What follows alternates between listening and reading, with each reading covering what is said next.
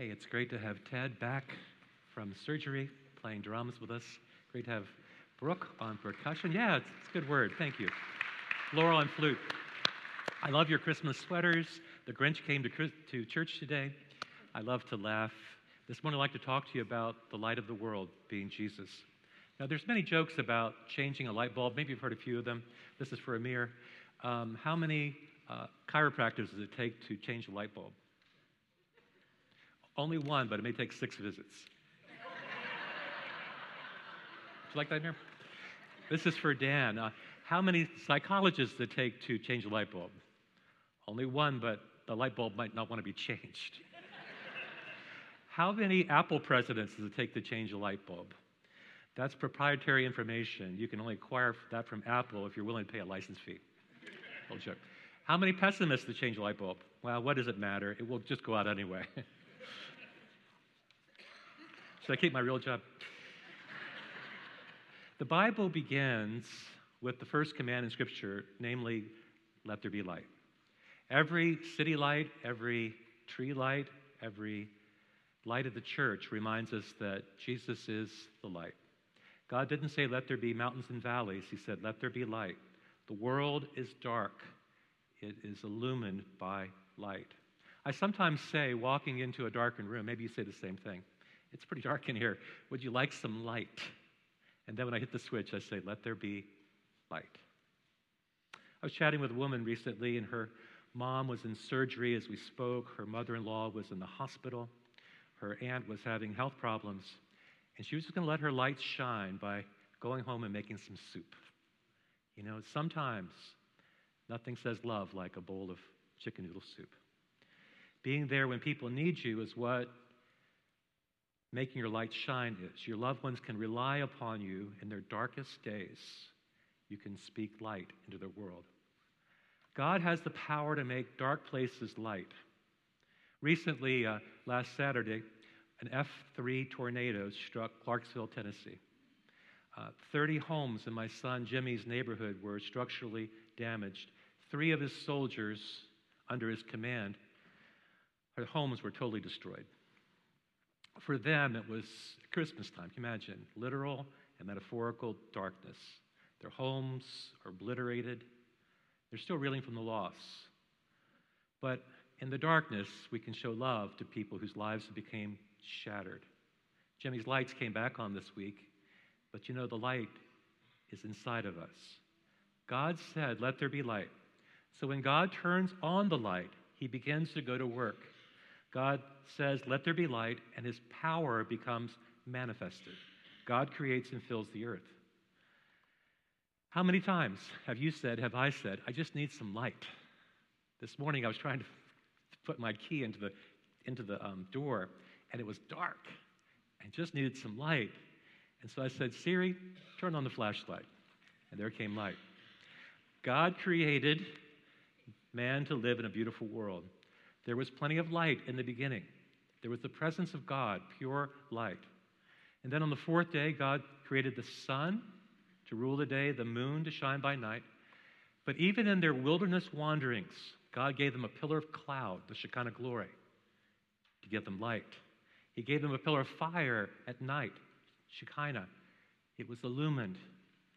But man walked away from the light. Adam and Eve listened to the serpent. They believed there was something good outside of God's will that God had provided. They partook of the forbidden fruit and they stepped into darkness. They hid themselves from God. They sowed for themselves fig leaves to hide themselves. And God asked, Where are you? What have you done? And Adam took it like a man and he blamed his wife. This woman you gave me, Lord. When they walked away from the light, it wasn't as if they ceased to exist. They still had physical life, but now they dealt with guilt and shame, regret. They experienced spiritual darkness and inner darkness. It's here where my story connects with the Bible. Because I grew up in a world of spiritual darkness. Maybe you too. I did not grow up in the light. There were many family secrets we didn't talk about, the foremost of which was my father's drinking. My father, a decorated Navy officer whose ship shot at Japanese leaving Pearl Harbor, a line officer on a destroyer, having liberated many islands in the Pacific, drank himself into oblivion every night. We just didn't talk about it. Nobody was to know. It was our secret, something we kept in the dark. I wondered growing up why. Why would my dad, who I believed to be such a great man, would destroy himself with alcohol? I also wonder why I was destroying myself with alcohol because I was in the very same pattern. And then on the day he died, I was 19 years old. My mother told me that my father not only was a war veteran, but he had a secret. He had been married previously. Apparently, he married in 1940 and had a son. He was gone with the war for about six years. In 46, he returned, and his wife was with another man. There was the darkness of war, the memories of being at sea, the kamikazes diving into the ships, but there was the darkness of infidelity. My father, rather than talking about the darkness, plunged deeper and deeper and deeper into the darkness. And I was on a similar path. You see, without the light, we get familiar with the darkness. All we know is darkness. There was a research project few years back to study darkness and light.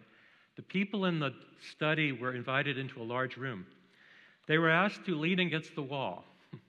And then the researchers turned out the light. And the people were, to, were told to walk in a straight line across the room. The room was pitch black. The researchers monitored what happened.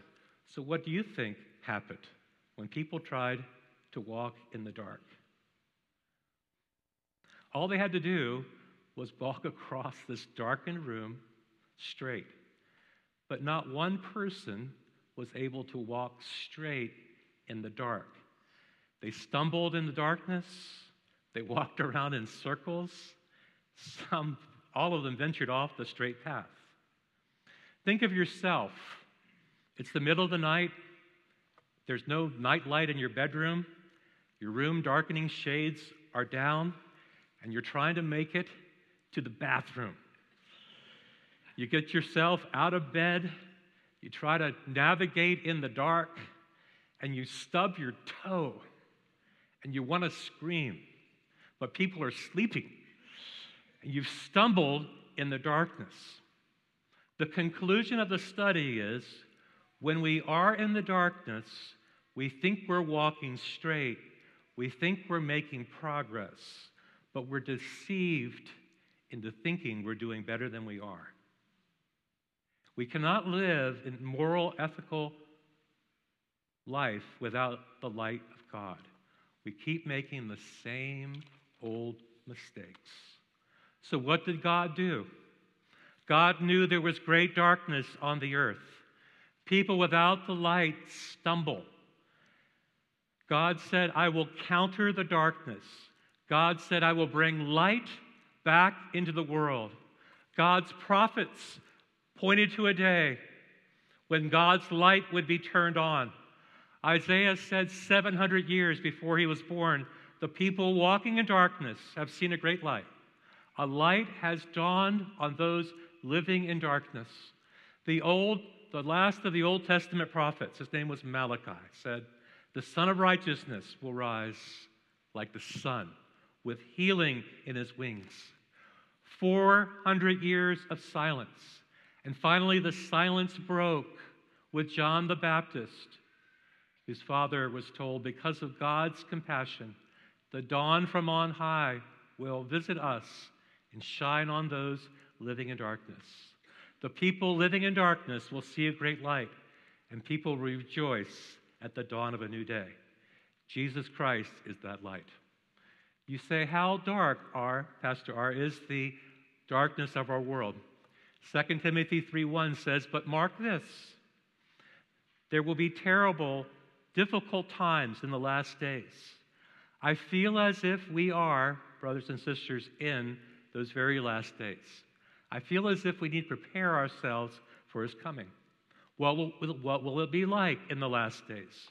It says in the second verse, people will be lovers of themselves not lovers of their families, not lovers of their nation, but lovers of themselves. Another word for that is narcissistic. Why are those that go to politics tend to be narcissistic? Because they love themselves and they love power and they love influence. It says people will be lovers of money. They won't be content with what they have. They'll always listen to this for Christmas songs.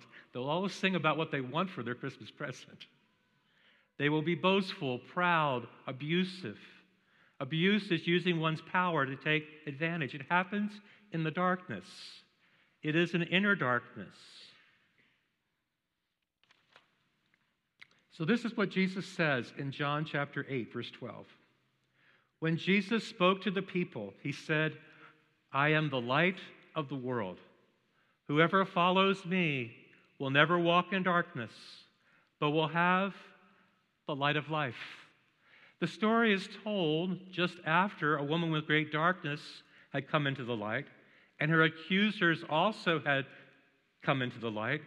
It's a prediction from Isaiah when Isaiah said, I am the Lord to be a covenant for the people, a light to the Gentiles, to open the eyes that are blind to see, to free captives from the prison.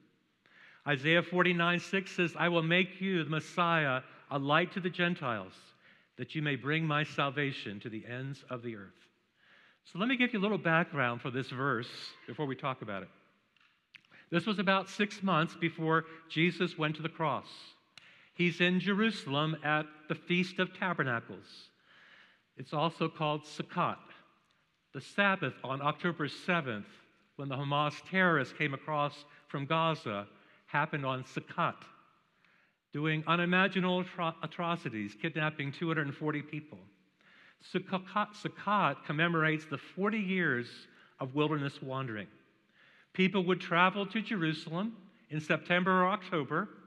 They'd make shelters out of the branches of trees. They'd camp out in people's backyards or on the hillside, and they'd celebrate a seven day feast. And during those 40 years of wandering, God was faithful to provide his people with manna. Manna was something like honey nut Cheerios that God gave them six days a week. He also gave them water from a rock. God was faithful, faithful to protect them from their enemies. And from Jewish literature, we know that they would light four large candelabras on the Temple Mount. Long before Disney thought of the illumination, they would illuminate the entire city with these four candelabras.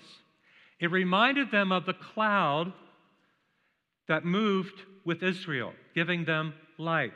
It reminded them of the pillar of fire that lit up, illuminated the night sky. When the four candelabras were extinguished at the end of the feast, the city was once again in darkness. It was then that Jesus stood up and he said, I am the light of the world. Not only the light of Jerusalem, not only the light to the Jews, but I am the light of the world. And just as God illuminated, illuminated his people's way out of Egypt to the promised land, I will illumine your way from the slavery to sin to find the freedom of salvation. I indeed am the greater light. Jesus spoke to them again, saying, I am the light of this world, and whoever follows me. You see, there always will be a choice as to whether we will follow Jesus. And when we follow Jesus, we will step into the light, or whether we will be in the darkness and stumble. Jesus is saying, He is the light of the world. And what an impact Christians and Christianity has had upon the world. The prestigious Yale historian Jaroslav Pelikan says, regardless of what anyone says or thinks or believes, Jesus Christ has been the dominant figure in Western culture for over 20 centuries. Rome was the most powerful, dominant nation in the first century. It was cruel and heartless. There was much darkness in the Roman culture before Christ and Christians. Formal, formal Roman education was reserved only for males of the wealthiest family. You see, when a family was wealthy, they could afford a tutor.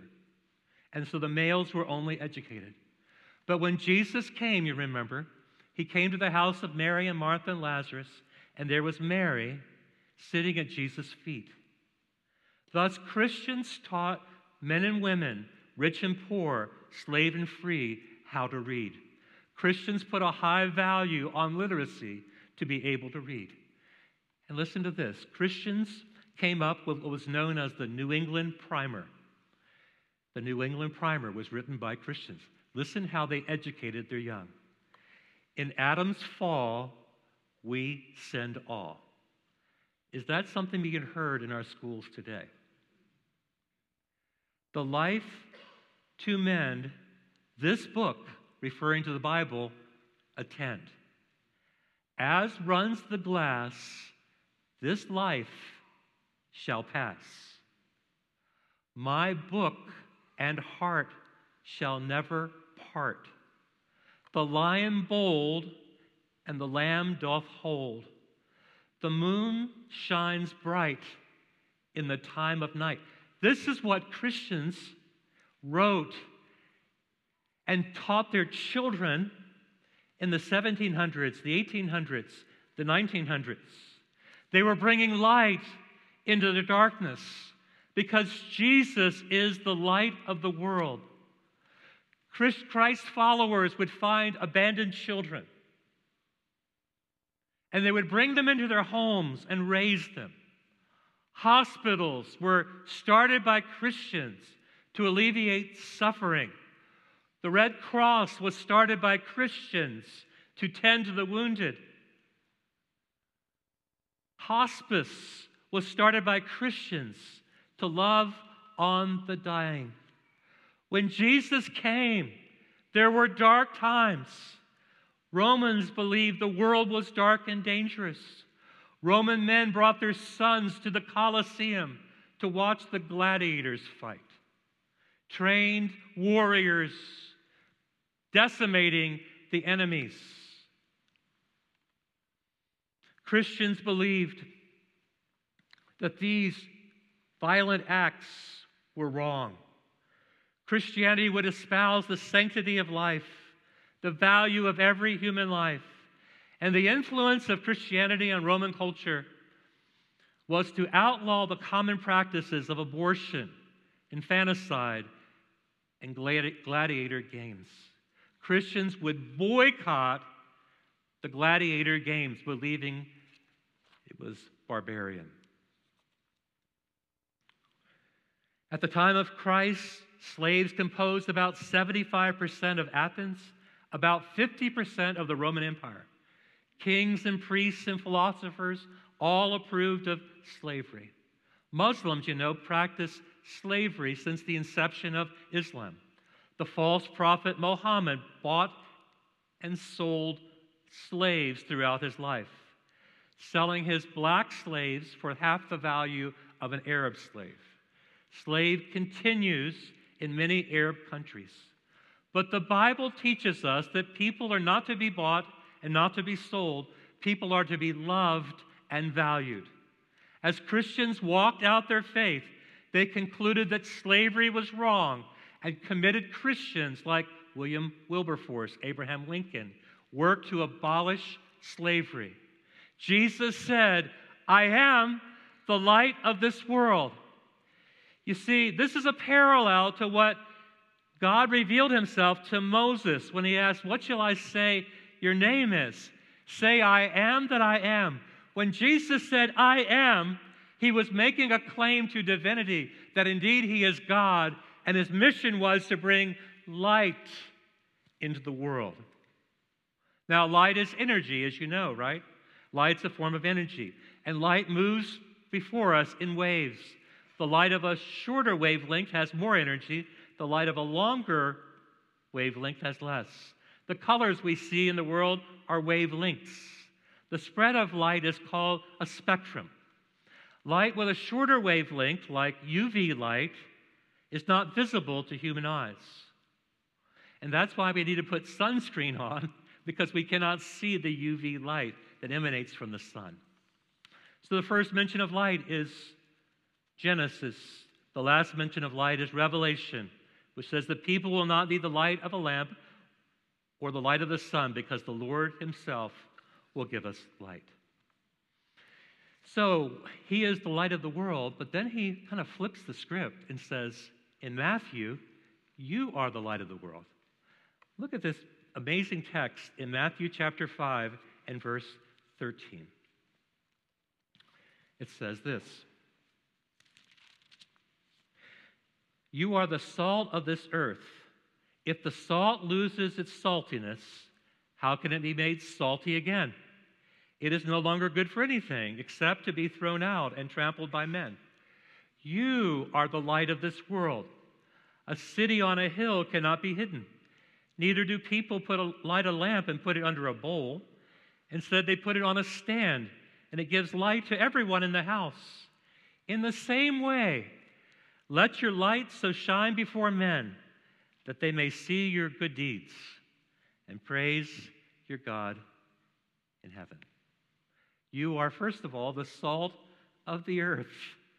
Today we take salt for granted, don't we? There's a salt shaker on every table. We say, just take it with a grain of salt. But in the ancient world, salt was rare and precious and pure. Part of the Romans' pay, the soldiers' pay, was salt. The Latin term salarium is where we get the word salary.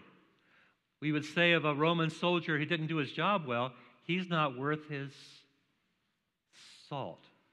When Da Vinci painted The Last Supper, do you know how he depicted Judas? As knocking over a salt shaker. Salt stands for purity. Judas was in the dark. Judas was collaborating with darkness. And so he knocked over a salt shaker. Salt does two things it preserves, it keeps things from rotting. The Roman soldiers preserved their meat with salt.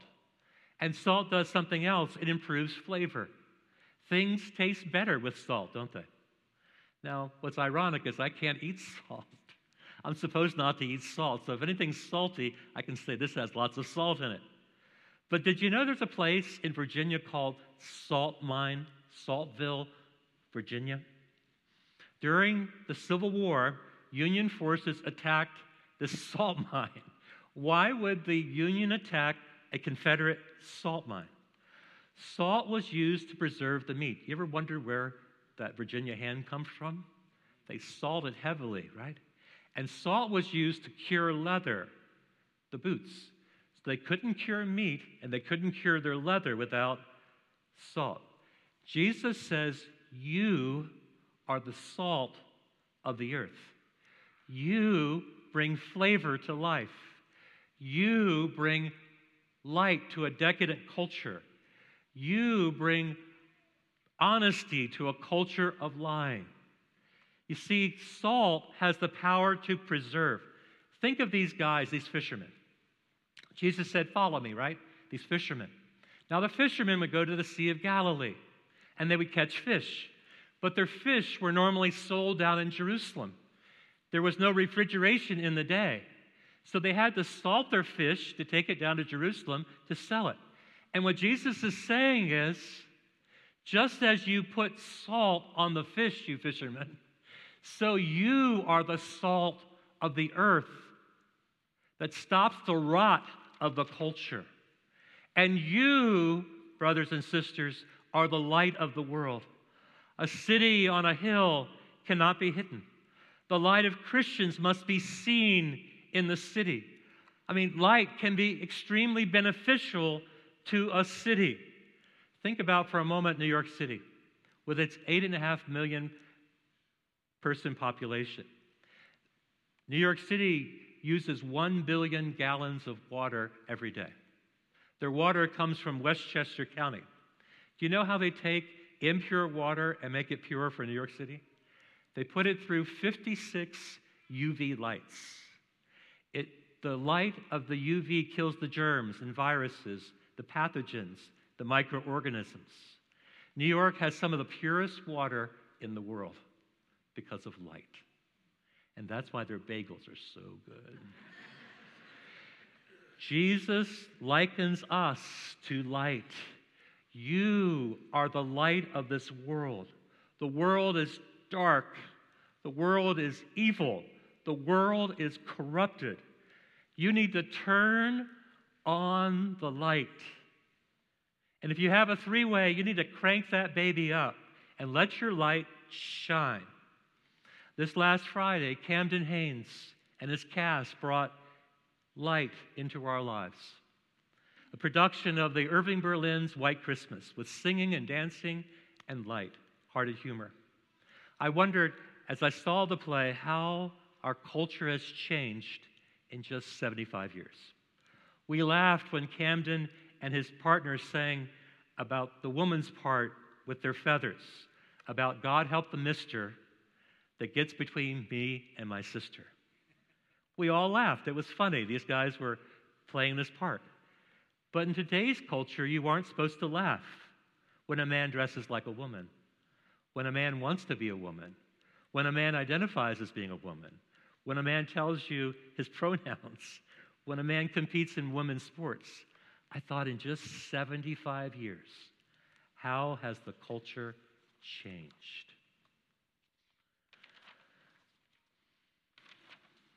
What kind of light are you?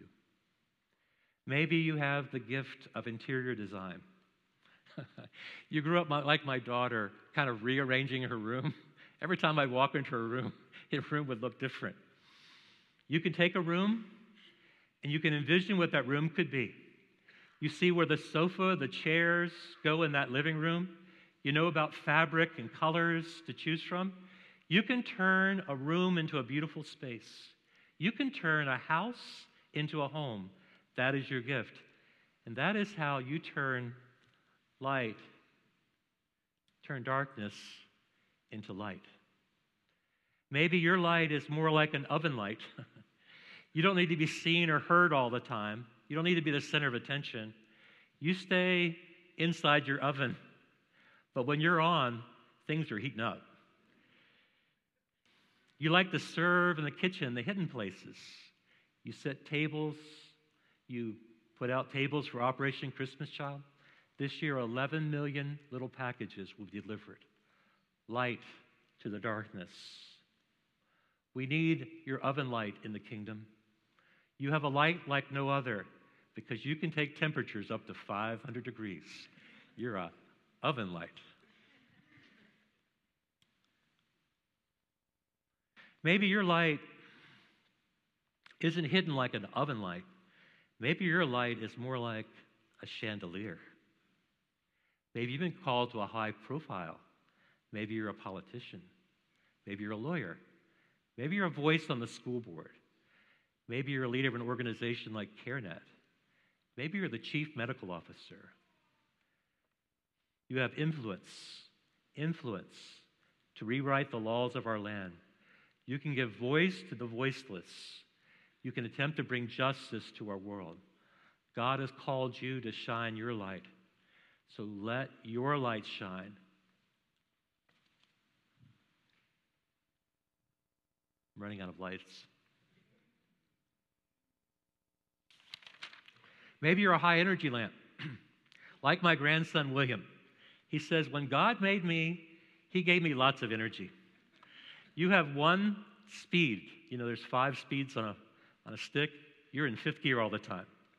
You drive a yellow Ford Mustang with loud speakers and chrome wheels. But you fall asleep at Bible study. You're wide awake when it's time to move and we're glad when you make your light to shine. Maybe you're a high energy lamp. You're more than a flashlight. You see, a flashlight isn't attached to a certain city or house or nation. You shine your light to every human being. Do you know, in America right now, we need some light. We need some people to step into the light. You are the light. You bring light into that situation. You bring light into that home. You bring light into that workplace. Maybe you're God's prophetic light in these end times. Your light is so bright, it's uncomfortable. Your light spots sin from a distance. It calls people, awakens them from their sleep. You're so prophetic, you keep quoting Jeremiah, the weeping prophet. Sometimes you need to add a little grace to all that stuff you preach, but praise God for your prophetic light. Jesus said, You are the light. We don't put the light under a bushel, we put the light in a prominent place for all to see it. So let your light shine. Let your light shine, that men may see your good works and glorify your Father who is in heaven. Pray with me. Father in heaven, thank you. Thank you for sending Jesus. This enormous display of light. Whatever situation Jesus stepped into, he brought the very light of God. Jesus is the life, and his life is the light of men. And the light shines in the darkest places, and the darkness will never, ever, ever overcome it. Darkness is simply the absence of light. And you have called us, Lord, to be light. Light in our workplaces, light to our customers, our clients, light in our schools, light in our homes. And maybe that's the first place it begins. Let your light so shine in your very own family, in the context of relationship, to be a good influence on those around us, a sanctifying influence. We were once darkness, but now we are light, and we're called to be the light to this world. Father, help us to step into this role of shining brightly to a very, very, very dark culture.